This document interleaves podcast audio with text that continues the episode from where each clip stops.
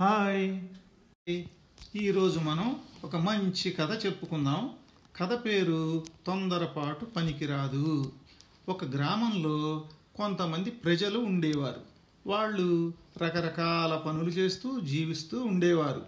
కొంతమంది హోటల్ నడపటం ద్వారా కొంతమంది దుకాణం ద్వారా మరి కొంతమంది పెళ్ళిళ్ళు చేయటం ద్వారా కొంతమంది బట్టలు ఉతకటం ద్వారా మరి కొంతమంది పొలంలో పనులకు వెళ్ళి డబ్బులు సంపాదిస్తూ జీవిస్తూ ఉండేవారు. అలా పాపయ్య అనే వ్యక్తి ఊరిలోని వారి బట్టలు ఉతుకుతూ ఉండేవాడు. అందరి బట్టలు ఒక్కడే మోయలేడు కదా అందుకే ఒక గాడిదను పెంచుకున్నాడు. ఇంటికి కాపలా కోసం ఒక కుక్కను కూడా పెంచుకున్నాడు.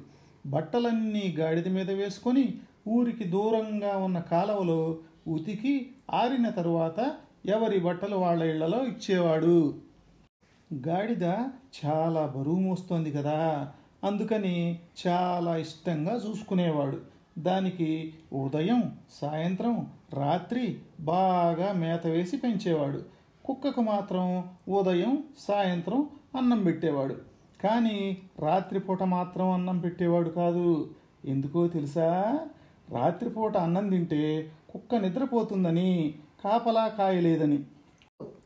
కుక్కకు గాడిదను బాగా చూస్తారని తనను అలా చూడరని యజమాని మీద బాగా కోపంగా ఉండేది. ఒకరోజు అర్ధరాత్రి దొంగ ఒకడు పాపయ్య ఇంట్లో జూరాడు దొంగ కాలికి బక్కెడ తగిలి దొర్లి చప్పుడయింది.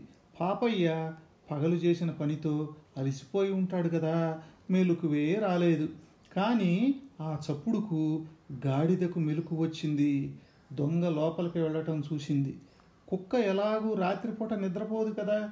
కానీ కుక్క దొంగ లోపలికి వెళ్ళటం చూసింది కానీ లోపల వెళ్తున్నా అసలు అరవకుండా చూస్తూ ఉంది.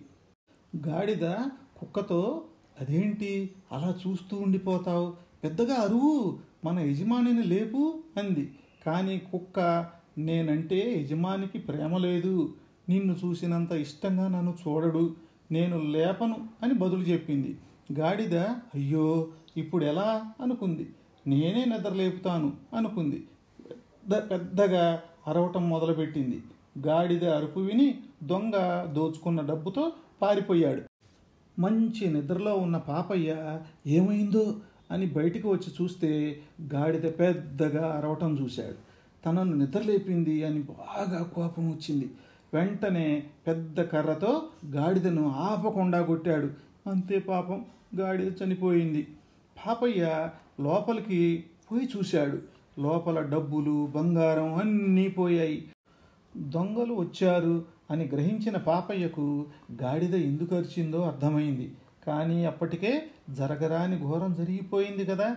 అందుకే ఎవరికి తొందరపాటుతనం మంచిది కాదు. కథ కంచికి మనం ఇంటికి.